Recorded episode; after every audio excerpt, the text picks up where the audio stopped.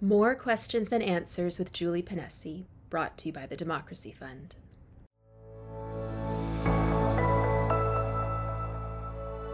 Today, I am absolutely honored to be joined by someone that I've known and worked with for a while now, well, over a year anyway, I Absolutely, think, right? Yes. yes uh, and he's one of Canada's foremost academic scientists, Dr. Steve Pelech, to talk about natural immunity, what it is, I think why we should care about it, and why we're not hearing about it quite as much as maybe we should. So, Dr. Pelech is has a PhD in biochemistry and is a full professor in the Department of Medicine at UBC. He has over 25 years experience in science, business, and administration, and he even trained with a Nobel laureate Dr. Edwin Krebs at the University of Washington in Seattle.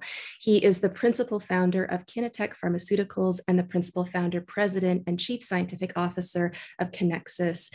And so let's start there. Can you tell us a little bit about what it is about your training, your area of expertise, your research work that makes you interested in and competent to speak about natural immunity?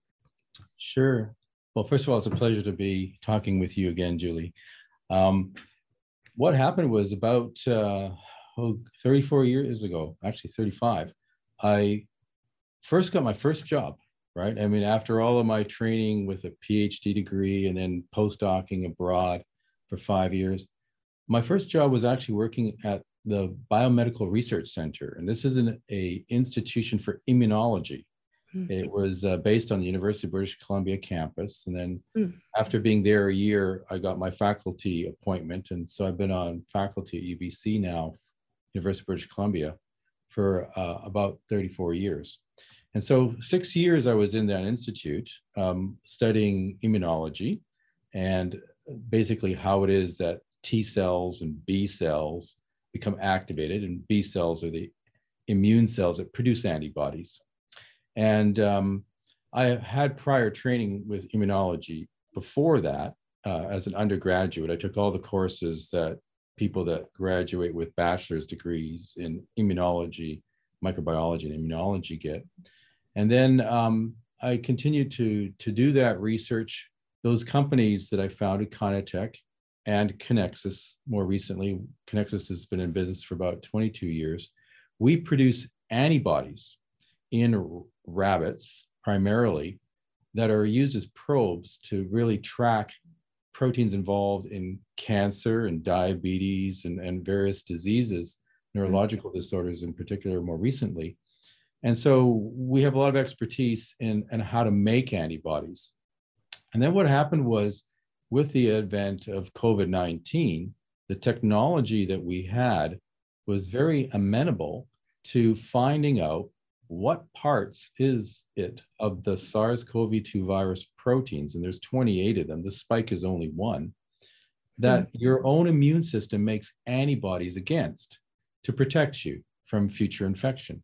So we actually, um, in June, well, in January of 2020, the complete genome sequence of the SARS-CoV-2 virus was available. And it allowed us to determine the structures of these 28 proteins. So we actually made those proteins, but in pieces rather than one whole intact protein. We, we, we created it in overlapping pieces, over 6,000 pieces. And then we have them on arrays where every different piece is separated from each other. And then we take blood from people who have recovered from COVID 19 they recovered because their immune system was very effective and took it out. And so, and it did it in part with these antibodies that are produced. So when we take blood from these people, even months later, they still have antibodies. And we incubate it with these membranes that have these peptides, wherever, whatever part it was that the immune system had learned to recognize, we got a, a strong signal. So from this, we could actually identify several hundred different pieces of the various proteins of the virus, and then use that to make a test. So now we've, we've been running a clinical study for about over two years now. We've investigated about 3,500 people. And the bottom line is that 90% of the people that we've tested have antibodies against the virus. And some of these people and that includes vaccinated and unvaccinated people? That's correct. Okay. That's correct. And and when you're vaccinated, you're only getting the spike protein. You're actually getting the genetic information so that your own body manufactures a spike protein. But all of your antibodies you would anticipate would for this virus would then be directed against the spike protein. Because we monitor routinely nine other of the proteins in the virus, mm. when we look at people who've been vaccinated, they actually have antibodies against the other SARS CoV 2 proteins as well as the spike protein, which tells us that, in fact, they've already been infected with the virus, probably before they even got immunized, because we believe. How, how, how does that tell you they've had the virus and not just the vaccine? Can you just break that apart a little bit? Sure. So, so what I'm saying is that we track 10 of the proteins mm. in the virus. And when you're immunized with the COVID 19 vaccine, you will only make antibodies against the spike protein, not the other 9 mm-hmm. So if we take a person's blood, you know, from someone who's been vaccinated, and they have antibodies that recognize those other nine proteins, at least a few of them, then they must have been exposed to the virus itself, not because the spike protein antibodies, we're not sure. They could have gotten the antibodies from infection with the virus, or they could have gotten it from inoculation with the vaccine. But the other proteins, no, they have to get it from the virus. So when someone says, uh, I haven't gotten COVID, it's because I got vaccinated. This Not is, necessarily. This, this is the dilemma. we clearly see that there's been a reduction in the severity of cases of COVID 19 in fact, since we vaccinated people, there's been way more cases of COVID 19, but much fewer of those cases end up being severe and going to the hospital and deaths in the last year.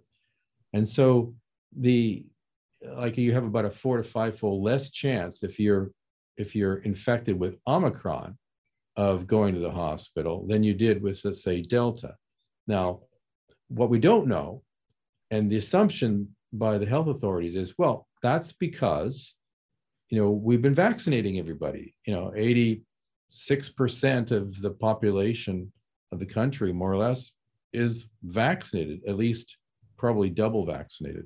And maybe, I think it's just under, just over half are triple vaccinated now.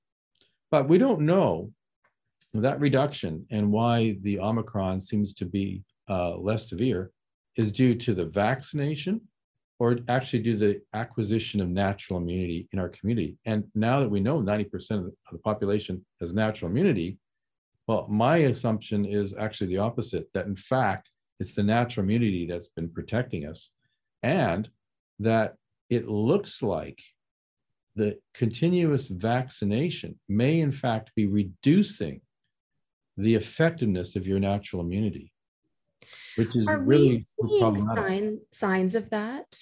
Absolutely. And what kinds of signs would you know? What what are you seeing that counts as a sign for you that vaccination is reducing our immunity? Okay. Well, first of all, what we're seeing is that we know from data out of Alberta that was published last year up to and and it was up to the beginning of this year before they stopped presenting the data because the data was so obvious.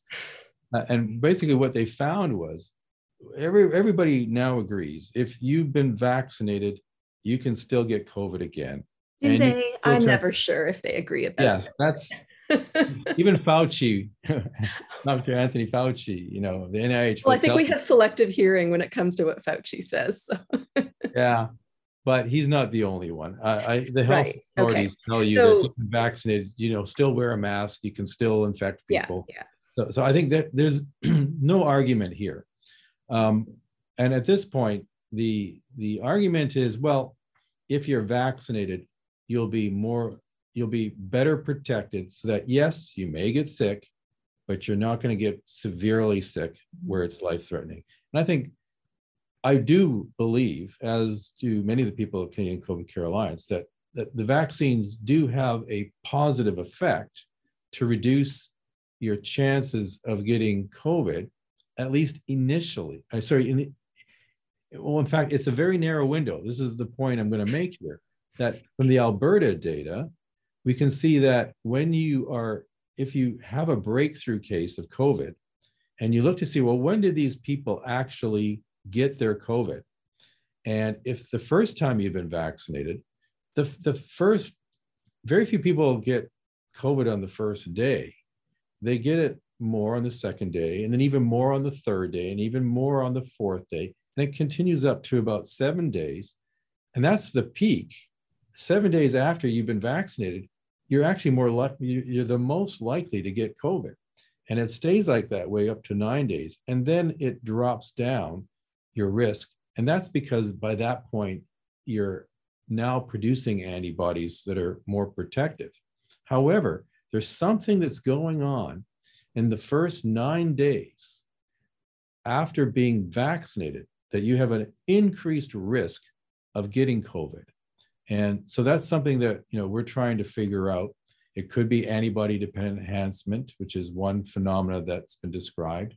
Mm-hmm. It could be original antigenic sin, certainly for the subsequent shots, um, or development of tolerance. But whatever is going on, when you're first vaccinated, you're at your greatest risk of getting COVID. And that's why it's been really problematic to encourage people to get vaccinated at a time when the virus is very prevalent. So that they can travel in the next three or four days. Yeah, and the virus is there. And so there, there seem to be more susceptible to the infection. Mm-hmm. And that's a problem. But then after that period of time, you know, about two weeks, then you start to get that protection. And initially, the protection with the second vaccination seemed to be about maybe five, six months. And then we find that it doesn't work anymore. And so you get your next shot, your, your third shot. And in Israel, they found that that worked for about four months. And then that didn't work again. And then you have to get your fourth shot. And then if you look in Israel now, it seems to be lasting about three months.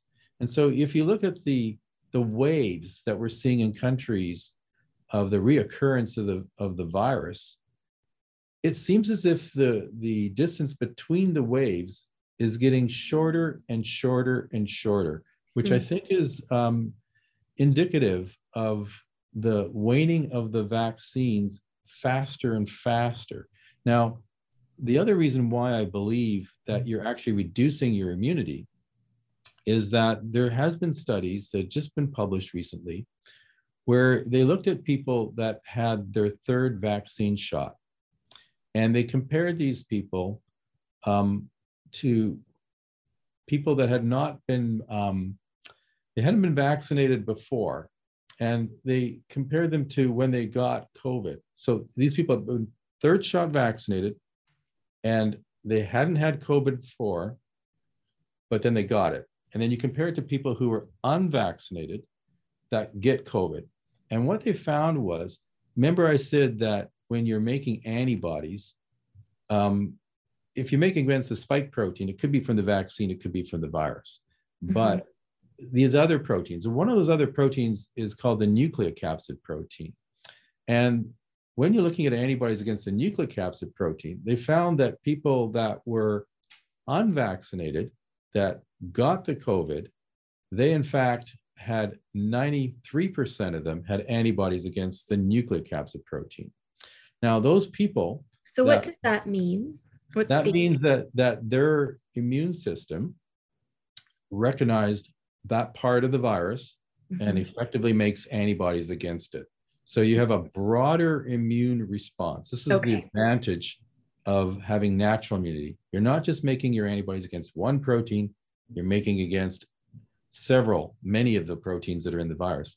Now, the people that were vaccinated that then got infected, and you would expect, again, a, a nice broad immune response, only 40% of them made antibodies against the nucleocapsid protein. So the unvaccinated people they were actually able to mount a much broader, stronger immune response than the people who had been previously vaccinated three times and then got the virus. only a, a less than half of that kind of natural immune response. So it's as if you're down regulating the ability of your body to produce a much more broader, more effective, lasting response. Now, I say a lasting response because in our clinical trial where we've tested all these people, some of these people we've tested them even two years after they've had confirmed COVID 19, and mm-hmm. they still have antibodies. And those antibodies, sometimes the signals are, are just as strong as when we tested them a year before. So we know that natural immunity lasts for at least two years. In fact, uh, studies with SARS-CoV-1, were, you know back 17 years or 18 years ago, when people were looking at the antibody response and how long it lasted there, they were seeing antibodies even three years later. And with MERS, another virus that's very much related to SARS-CoV-2, they see the same thing. So mm-hmm. we expect that the immunity, at least the production of antibodies that you can detect in the blood of people, will be maintained for, for a couple of years at the very least. But the bottom line is that the cells that produce those antibodies, they can stay alive. They, they hibernate until you get re-exposed to the virus. And there's a little bit of a period there where the virus is replicating very quickly and the immune system is trying to catch up but it's got a head start because it's got these cells that are already primed, these B cells. We call them memory B cells or plasma cells. And so what happens is they start pumping out the antibodies like artillery into your bloodstream. And those antibodies lock on to the virus and they tag it so that the rest of your immune system can quickly recognize it and take it out. So we know people that had SARS CoV 1, mm-hmm. 17 years later, when they're vaccinated with the with the, the vaccine. Yeah, the, mm-hmm. the, for SARS-CoV-2, right? They've infected with SARS-CoV-1. They they in fact are now getting vaccinated against SARS-CoV-2. They mount a very powerful immune response that not only recognizes SARS-CoV-2, but it recognizes SARS-CoV-1. Whereas people that are, are vaccinated they don't recognize SARS-CoV-1 very well at all. Uh, so what that tells you is that the B cells from 17 years earlier that were primed were still there and they're still able to produce antibodies that recognize the original virus plus the related virus SARS-CoV-2. Uh, so it's it's it's pretty remarkable. And that sounds incredible what what natural immunity can do but let me let me play devil's advocate for a minute right? And if i was someone who's been very let's say i'm triple vaccinated and i really wholeheartedly believe that the vaccination program was the only way out.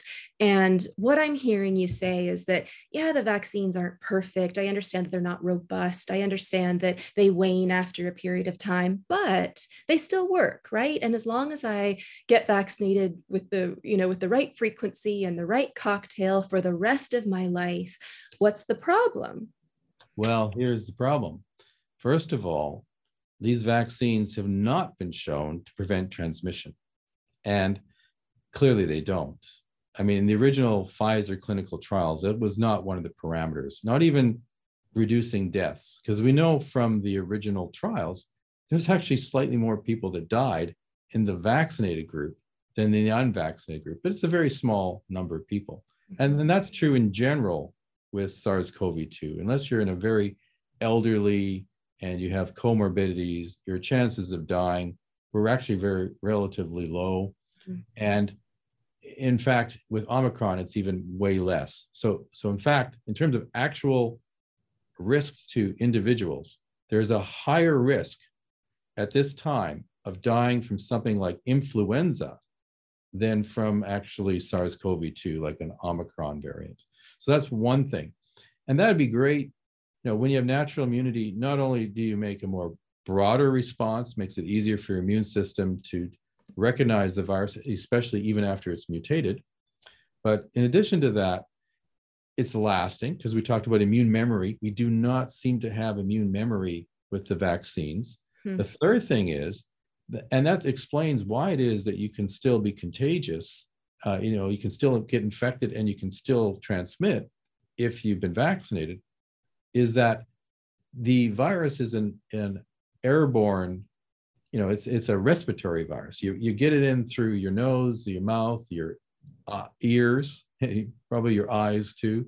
Any orifice that can get in um, ideally it'll get into your upper airways and then into your lungs. When you get injected in your arm the kind of antibodies that you produce they're called igg antibodies. They're really good. They last about 21 days in your circulation and but then your b cells keep pumping out more as long as the threat is there but the but those igg antibodies they're in very low concentrations in your upper lungs and airway spaces. Hmm. Instead, when you encounter the virus itself, your immune system responds by producing different antibodies. These are called IgA and IgM antibodies. And these are, are ideal for this kind of environment. They're secreted right into these spaces and they encounter the virus as it comes in. So, mm-hmm. as a consequence, you're able to neutralize that virus with the other antibodies that you produce from your previous exposure. This is not the case with the vaccine. The vaccine is more like it protects you with the virus that gets deeper into your body. And but the problem is it's kind of like a castle where you've got all these guards everywhere, except at the front gate. And so the perpetrator comes in, messes things around, goes back out, that's exactly what happens with a vaccinated individual that doesn't have prior immune immunity from exposure to the virus. So, so these are some of the differences why it's better. But to answer your actual question, what's the matter? Why can't we just keep on doing this? Well, like every well, month, every week. How uh, you know? I mean, I think there are people who would agree to that because it sounds so good to have vaccinated well, expensive. This is these are very expensive, expensive vaccines at the end of well, the day. Well, we're not paying for it, right? Time consuming is another. but the worst part is it's actually harmful to your body. You're actually increasing the risks, especially with repeated booster injections of actually damaging yourself. And, and this is verified. For example, if you look at the VAERS system, this is the vaccine injury reporting system that was set up over 30 years ago by the Food and uh, yeah, by the FDA, the Food and Drug Administration in the US. And it was designed to monitor safety from vaccines that were on the market. And so over 70 vaccines have been um, tracked in the system for the last 30 years. And if you take all the reports of deaths or all the reports of, of severe injury or all the supports of just total reports together for the three of the vaccines that are available in the US, you know, um, they don't have the AstraZeneca vaccine like we do in Canada, but they have the other three. If you just those three alone together in the space of a little over a year have more vaccine injury than all of the other vaccines put together in the last 30 years. I mean, it was designed to be a warning system for problems with a vaccine. And the signal is just blazing that there's a problem with these vaccines and injury. And they've recorded, I think it's somewhere close to over 15,000 deaths that have been linked to these three vaccines in the US. Now, 15,000 doesn't sound like much compared to in the US where they're approaching, you know, almost a million deaths. But you have to understand that the VAERS system, it's a self-reporting system. Mm-hmm. And although it's vetted by doctors, and usually it's the doctors that that submit the reports, uh, the reality is that we think that only about uh, 2%, a little less than 2% of actual reports ever get into the VAERS system. So those that utilize it usually take those numbers and multiply by 10 or even, even a 40. And so the numbers may be much higher in the hundreds of thousands of deaths. Now, that would be attributed directly to the COVID, um, sorry, to the COVID vaccines. And it's really important for people to understand in these reporting systems, just because someone's reported it, it doesn't mean that it caused mm-hmm. the the illness. In fact, um, we know that there's a background where people are, are experiencing these things and coincidentally they've just been vaccinated and so you you expect that there'll be this correlation that actually isn't causal mm-hmm. however most of the injuries are linked very close in time and so this temporal link indicates that there may be causality Mm-hmm. And certainly in clinical trials that have been done, we, we know that 5% of the people in formal clinical trials, where you're comparing it to a person that's a placebo group, that 5% of them have severe injury in mm-hmm. the vaccinated group. So it's, it actually turns out to be about, uh, for severe injury, 75% higher in the vaccinated group than in the controlled unvaccinated group that's that's uh, without the the the COVID nineteen vaccine, the placebo. So so there's there's a, all kinds of data that shows the safety, but even now we recognize in younger people who are at the lowest risks um, of getting COVID nineteen that's severe. It's like for example, in the United Kingdom, ninety seven percent of the high school students there have natural immunity.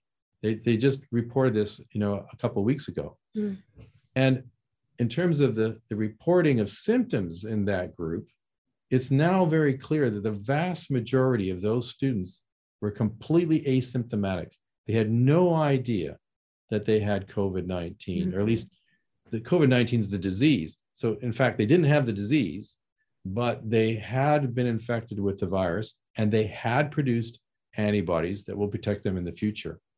So, so the the concern is in those younger people. Let's say we take uh, myocarditis as an example.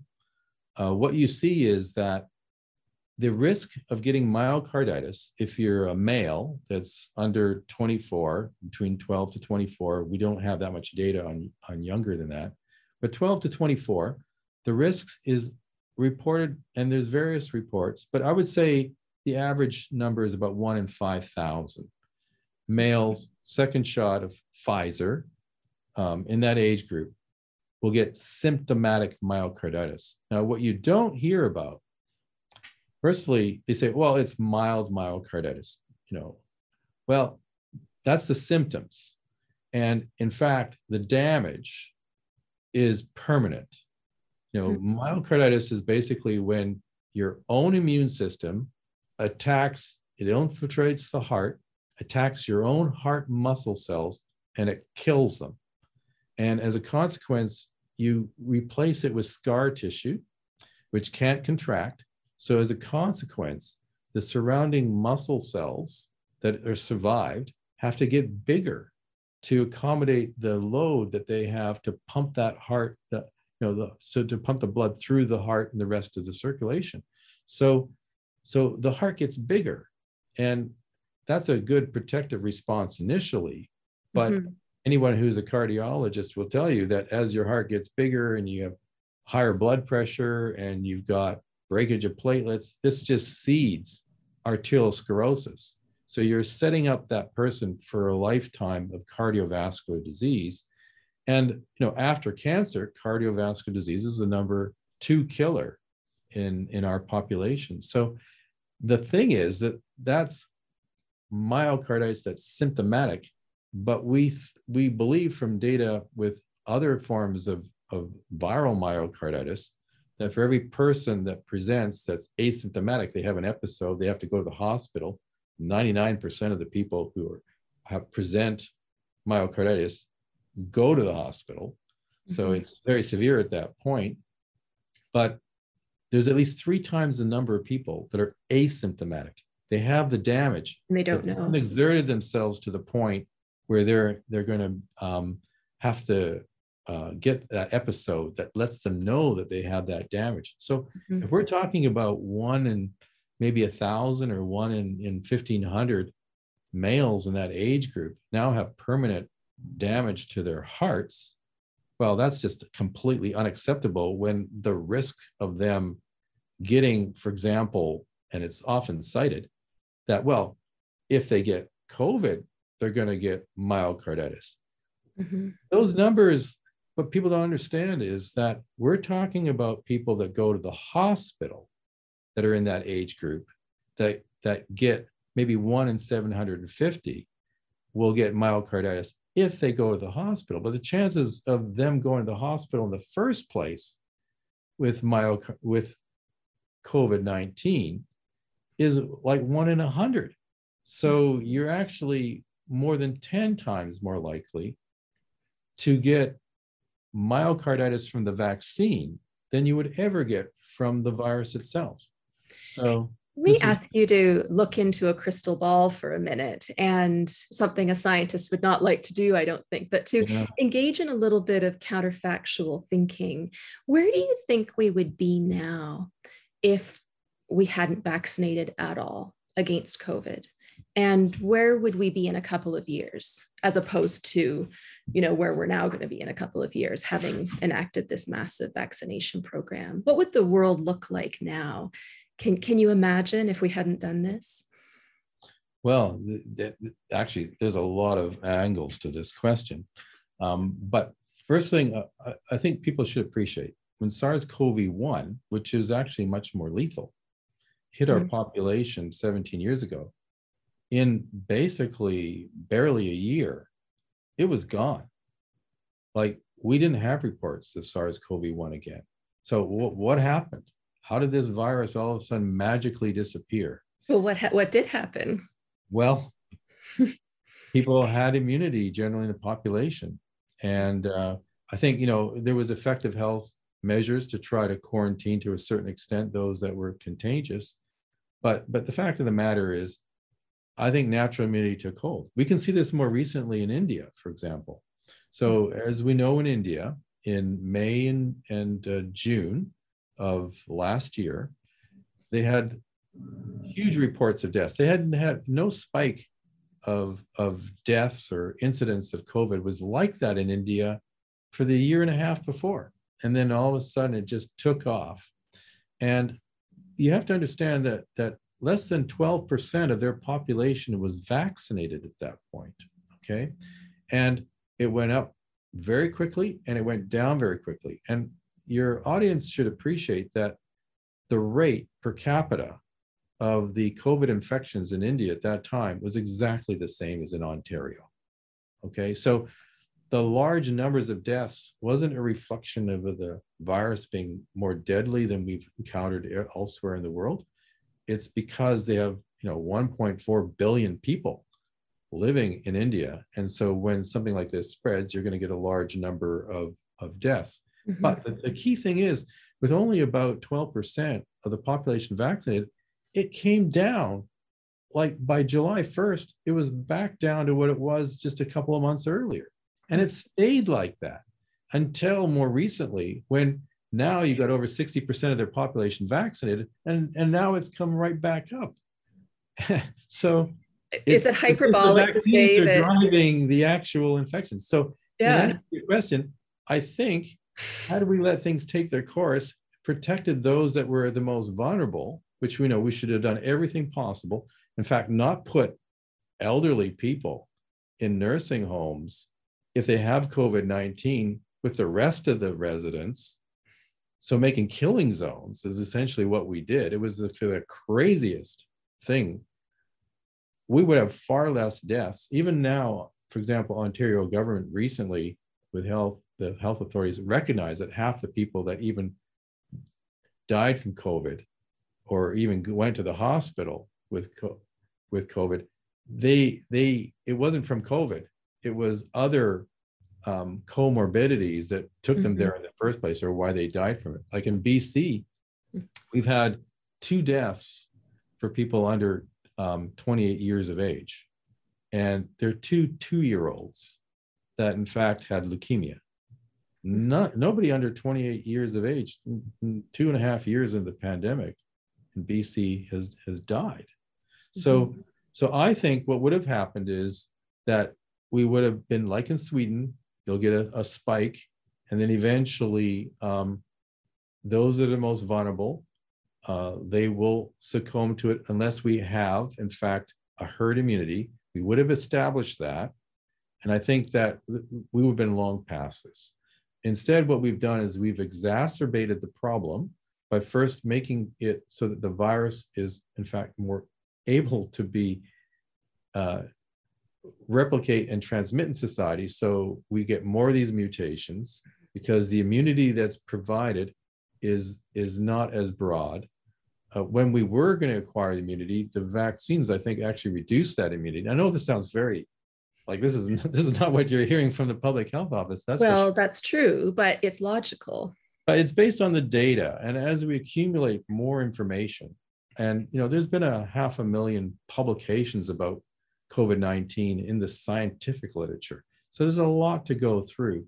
And you know, mm-hmm. you can cherry pick the kind of data that wants to support your arguments, but eventually you get a overall response that you can make sense of. So because of the way this has been handled by the public health authorities, unfortunately, the masking doesn't really seem to work. Mm-hmm. And the uh, the quarantining of people it's it's you know when only 2% well actually less than 2% of all the cases of covid-19 in the country is from people coming into the country from elsewhere when you got 98% plus of all of your cases are driven internally does it really make any difference to do this kind of you know quarantining between within out of the country and within the country mm-hmm. and so there, there's that issue and then like I say, the masks don't work, the quarantining doesn't work. Um, there's this false sense of security that people have with the masks. And so they might um, be a little bit more cavalier say, well, I'm injected now, I'm protected, I'm the safe person. And, you know, it's the dirty, you know, person that's unvaccinated that's spreading this when, you know, in fact, we already know in the hospitals and in, in the funeral homes now for COVID cases, they're well over 80% of them are double or triple vaccinated people. Mm-hmm. I mean, mm-hmm. here, even here, like for example, in British Columbia, 14% of our population is unvaccinated. But in the recent months, they only account for 7% of the deaths from COVID 19. Mm-hmm. So, you know, statistically, you're much less likely to die from COVID if you're unvaccinated. Exactly. And if mm-hmm. you're triple vaccinated, you're 50% more likely to die than if you're double vaccinated. Mm-hmm. So, I mean, this is not the trends that you expect uh, if these vaccines are effective. And, and I just so, talked about, you know, just myocarditis. I mean, there's a laundry list that's, uh, I think Pfizer itself reported that was like nine pages long that had about, I think it was over 1,243 different diseases that they had some sort of a linkage after their product was marketed. And we call this post marketing surveillance. And there were, I think it was well over 1,200 deaths that were, you know, in that first two months after the release of their vaccine on the market. So we're still waiting for the rest of the information to come out. But as it's coming out uh, from court order in the US, uh, they wanted to spend like up to 75 years to release this data in over 350 pages, apparently, mm-hmm. information. And it's coming out in little drips and drabs right now. But what we're seeing already, it's it's very disconcerting that mm-hmm. how these drugs were, and I call them drugs because in fact they are genetic therapy, how they were approved in the first place. Mm-hmm. It's just ridiculous. We've set the bar so low now I'm concerned not just about these vaccines, but what about the other products that are on the market that you can you know, try to put a case forward that, well, this is emergency use authorization, or in Canada, interim order.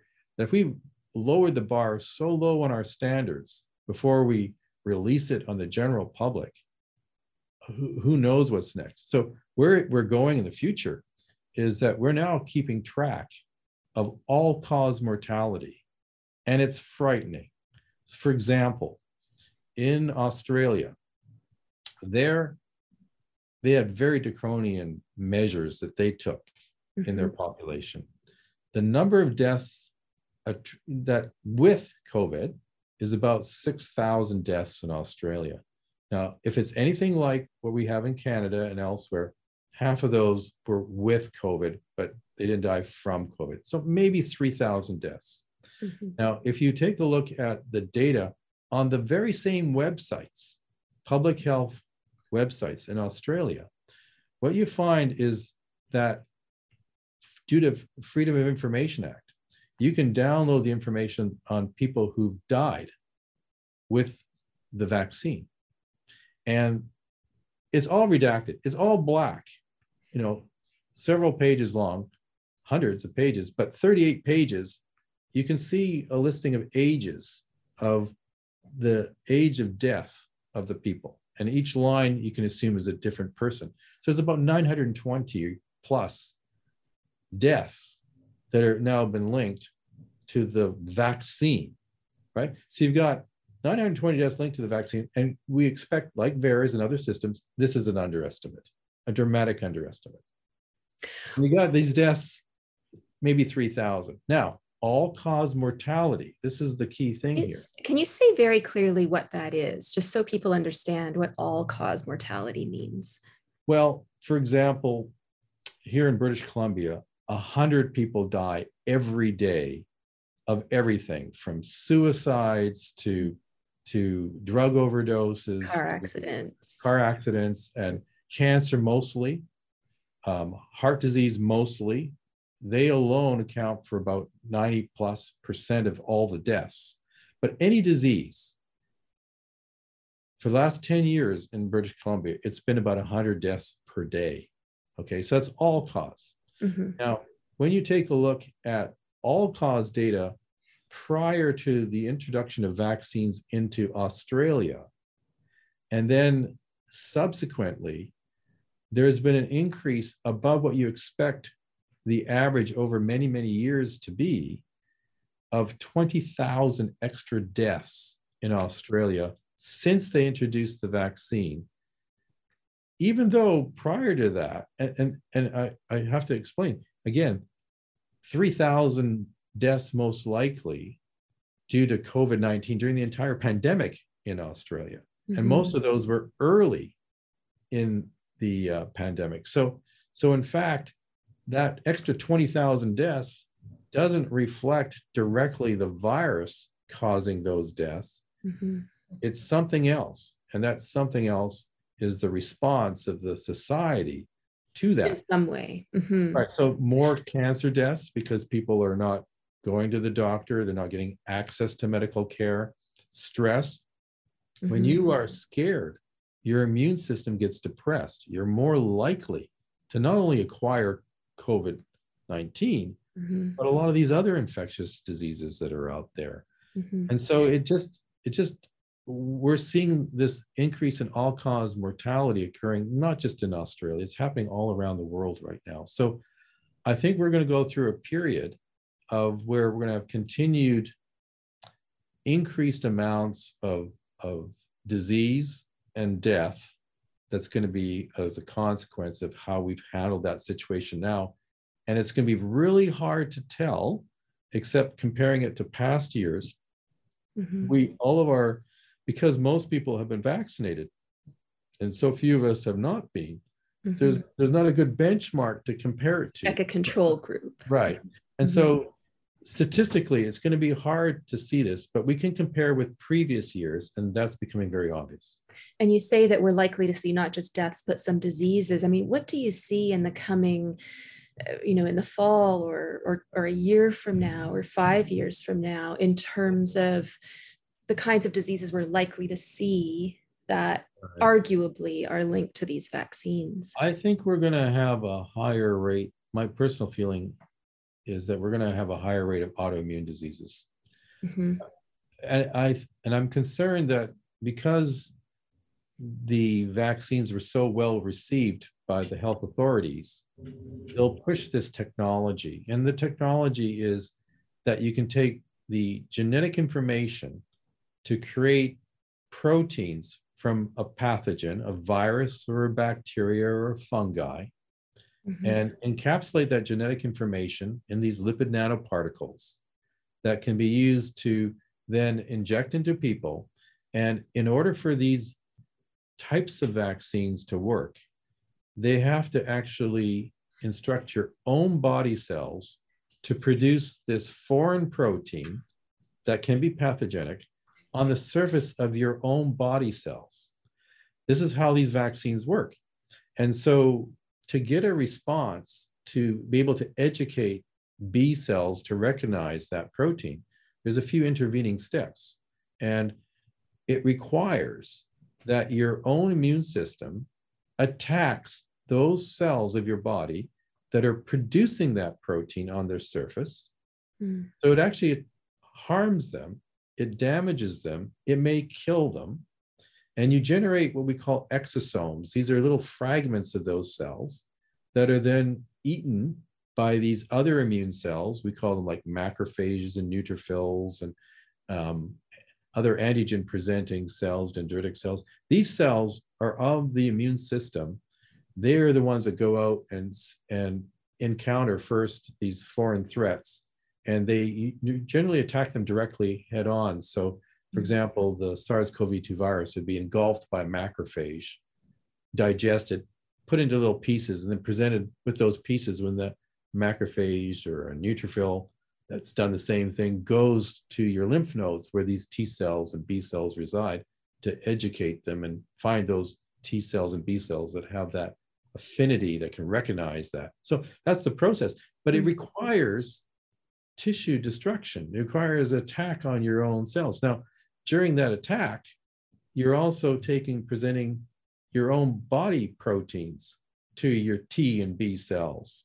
And hopefully, you your T cells and B cells, they've recognized this before and you don't make antibodies against yourself. But, but in fact, we now know, of course, diseases like lupus and arthritis and colitis and Alzheimer's disease, Parkinson's disease, type 1 diabetes. The list just goes on. These are examples of diseases that arise, autoimmune diseases, when your body is now recognizing your immune system, your own body, and attacks it on a regular basis.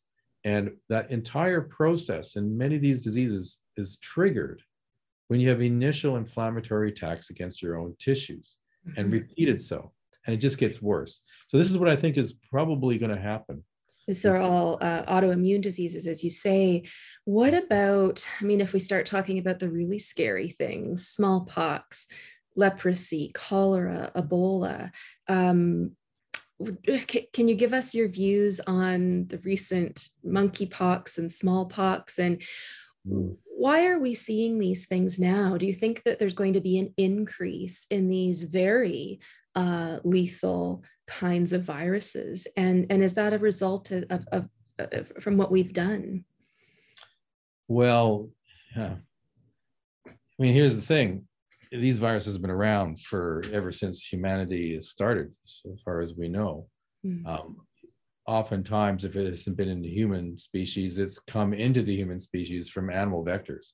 Mm-hmm. There's there's literally hundreds of thousands of different viruses alone that are in the world that infect just mammals, never mind all of the other types of animals and insects. And some of them sound much worse than others just by virtue of right. their names. Well, right? With humans, there's about 200 pathogens that are are particularly um, lethal with viruses. Mm. You know, mm. they cause you know human you know disease.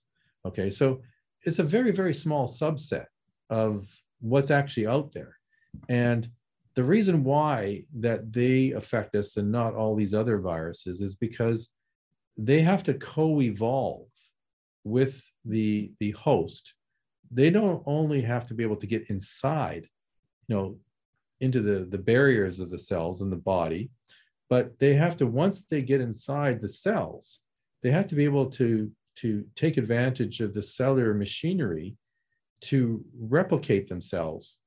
And, and that requires very precise fitting. And it takes a long time to evolve that. So when we have a virus that's already affecting people, yeah, it can undergo further mutations, but the vast majority of mutations that occur actually are disadvantageous to the virus. Only a very, very small subset are actually going to make it maybe more infectious or maybe more deadly. The problem is if it becomes more deadly, and it's obvious, and this is a, the case like Ebola, we don't have you know real big widespread infections with ebola because it's pretty obvious the person gets sick pretty quick uh, and you stay away from them Is yeah, that, right? it's the ones that you don't know that you've been infected and you go mm-hmm. about your your your business until maybe you might get sick and then you'll do something about it i mean we we all get colds we all get flus usually on an annual basis they're not lethal they're very inconvenient. The symptoms are very bad. In fact, most of the drugs that are out there on the market, you know, at least over the counter drugs, are are you know to to deal with the symptoms of disease. You know, when you feel sick from a virus infection, it's actually not the virus that's causing you directly to have those illnesses. It's your own immune system that's mm-hmm. being turned on that has all these effects. You know, your temperature rises because your immune system is more effective at a higher temperature. Mm-hmm. Your your your you're you have the aches and pains because this is where your immune system is going to these places and it's causing a little bit of swelling and you're feeling that that pain mm-hmm. and tenderness you know you're coughing because you're clearing your lungs of you know bacteria i mean your immune system doesn't know the difference between a bacteria or a fungi or or a virus. Mm-hmm. It's just um, working hard to. It's just whatever that threat is. It's this is the this this is the what really works. You have like a an innate immune system, like an army that goes out first and deals with it. You've got uh, your your T cells, and you got your B cells. These are what we call our um, our adaptive immune system. So it's it's it, and they they coordinate with each other. So you have a very very effective response. And sometimes these same immune system was in place to deal with parasites that we often had in our body that we don't have now. So mm-hmm. natural immunity is extremely well developed. It's multifaceted and it's very effective in most cases. It's mm-hmm. usually when you have situations of when you're really elderly and your immune system is now starting to break down because you're not really exposing yourself to things anymore. It's a very sedentary lifestyle. Your nutrition isn't very good. Um, you, you may, in fact, be taking drugs or other things that suppress your immune system. Uh, you may be stressed out. You're not getting enough sleep. Uh, all these factors come into play to reduce your resistance to infection. And that's when these uh, pathogens that are in the environment that are infectious take hold. I mean, most people die really actually from pneumonia in a hospital. The mm-hmm. pneumonia is around us all the time, but know, this is the old person's friend. It's a, mm. a relatively painless death, and it's these viruses and bacteria that are around. That's when they take hold. When when your resistance is down. Well, this has been a fascinating conversation, and I've heard you speak about things that I haven't heard you talk about before. So I'm so grateful for it. I know we've just got a couple minutes left, but I, I know that you just came back from the conference called Restore Canada, I believe, in Victoria. Right. And I was just wondering if you could share a little bit about that. Well, this was a conference that had uh, lawyers and medical doctors and research scientists and, and, and politicians. Uh, Preston Manning and Maxime Bernier was actually uh, they were by by Zoom, but the, most of the people that were at this conference, and there were several hundred of us that were together, and we were also um, on the the legislature in Parliament. But we had these sessions in that evening, and also the next day, the Sunday, and we're trying to come up with how do we get Canada back onto a, a normal track again. Where we can restore the the things that we had just a few years ago before we, we were really taken over by this uh, COVID uh, frenzy. And, and actually, one of the interesting things that came out of this conference is COVID 19, in some respects, may have been a gift because it really made us more aware of the deficiencies that we're seeing in our governance, in our uh, healthcare system. I mean, our healthcare system was was hot, was having problems before COVID, and while it was nice to blame COVID for a lot of the the the overcapacity, overcapacities, and mm-hmm. the fact of the matter is, even in Ontario, it was never an overcapacity from COVID nineteen, and about twenty percent under in most cases. But it's always been very close to that mark in Ontario and the rest of Canada, and in fact many other places in the world. So it revealed deficiencies in our healthcare system. It also exposed us to the deficiencies in our mainstream media reporting, that in mm-hmm. fact we're not getting a lot of the goods about COVID 19 and its risks and, and how heavily censored that has been. And now our social media platforms have been heavily censored. And it's also revealed a lot about our court system because, you know, I would have thought that if you're denying employment or or um, ability to travel to people on the basis of whether or not they want to get vaccinated, that the human rights you know would be all over this. All up in arms. Or or your colleagues you know in the universities that are you know at any other time. Right. Like you know they're so worried about uh, some things but this is just like oh no everything's fine. And and you know they're ethicists. I just don't understand it. I mean you've been so brave and you know it it it demonstrates that these are real ethical issues. So the solution to this we think is that we need to come up with a citizen led national inquiry with credible individuals where individuals across our society can explain their experiences and their knowledge in terms of how this is all you know unfolded because we do not want this to happen again. And as you point out for some reason we're hearing about monkeypox which you know, it's a very small number of cases we're talking about here. And you know, and influenza, we've always had these problems before with influenza outbreaks, which are more deadly than actually the SARS-CoV-2 is at this time with the mm-hmm. COVID-19.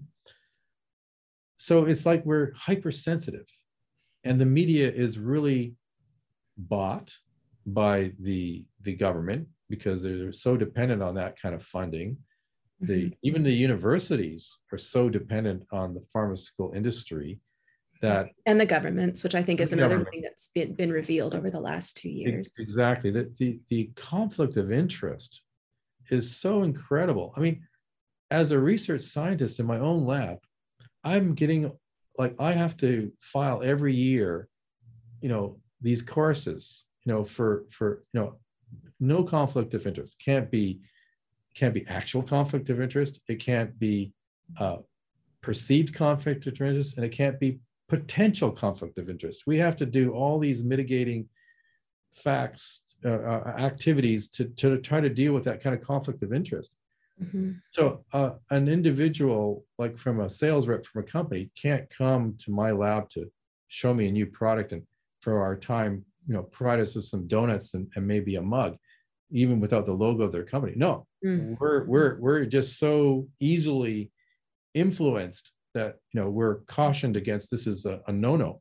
But meanwhile, when you see these big drug companies and you have my colleagues that are are um, let's say the consultants for those companies, paid consultants, at the same time, they're the ones that are overseeing the vaccine programs and the education of doctors in our province in continuing medical education of how safe these are. I mean, the conflict of interest is just incredible and so that's a that's a big problem too. Yeah blatant and yet uh, completely flying under the radar. So you mentioned that uh, covid has been a gift in some sense in that it has revealed so many of these problems with conflict of interest and regulatory capture. And i think the politicization of science and academic work and health and and all of that. But what's more troubling to me than the fact that big government and big pharmaceutical companies would be in bed to each bed with each other is the fact that the population globally has very blindly and willingly ceded and accepted all of it and in my view will very likely do it again and yeah. it's that psychological factor that is incredibly right. interesting It's fear. Fear. Fear, fear is what's actually driving most of this. Mm-hmm. And it's being used as a weapon for control. And it's a it's a playbook that's been done by dictators historically, you know, for millennia. And that that's successful. Yeah. And the government is very sophisticated because of our technologies that are available to us mm-hmm. now. We can we can influence people so easily and you know these are we call nudging techniques mm-hmm, mm-hmm. and you know in the past it's propaganda but the nudging that's going on the advertising it's working at a very subliminal level yes. on top mm-hmm. of all this and you know people i think a number of people are aware that they, they sense something isn't right they can't put their fingers on it their mm-hmm. gut feeling too complicated to figure it out. Yeah. So so they're they're they're following the lead from other people. So you know, for example, I mean, the funniest thing, Julie, is you know my university, UBC. You know, the public health office said that we had to wear masks in public spaces, and so the university always said that well, you know, we're going to follow the public health lead. Of course, they're the ones that instruct the public health office about what works but nonetheless no way uh, out of that circularity apparently right. but you know eventually the public health authority says okay that's it you don't have to wear masks anymore in public spaces but at the university we, had to do it until the end of term. So that would have been like a month later. And then so you know i try to point this out in senate because i'm a senator at ubc and say well look they've dropped the mandates. Why are we doing this? You know we're supposed to be the example for society to use evidence-based information to dictate what should be our actions. And then i couldn't even get the the motion up to be approved um, it was close and what is the response what is the rationale for people who say no we should hold on to the masking because they are so scared mm-hmm. and they want to be on the side of caution but not recognizing that those very actions themselves are harmful. Mm-hmm. I mean, the the experience, you know, you're university professor. The it's one thing learning things in classes, mm-hmm. but the other part, the important part of that university experience is the socialization that goes on to be able to talk to people mm-hmm. on a, a regular basis and discuss things and to have even like the social clubs that socialization is so important and it's bringing together you know, people that are going to be leaders in society in the future and we're we're separating them out and even now at the university of british columbia our mask mandate is going to the end of, of june now. I mean it's completely ridiculous well, there are so few people on campus anyway. Yeah during that period of time but it's it's like as i said we need to use evidence to actually drive what our policies should be. And not the other way around. And not the other way around. Yes exactly. Steve thank you so very much for this. And i when i speak with people like you i always hope it's a it's an ongoing conversation and this is just a little chapter. Um, and i just really appreciate i know that I, I think when people see interviews like this they don't appreciate how much you know other things how many other things you have going on. And i know you have a very busy schedule and that's what makes you competent to give us this information. So I, I, just really appreciate it. Thank you so much. No, it's always a pleasure, Julie.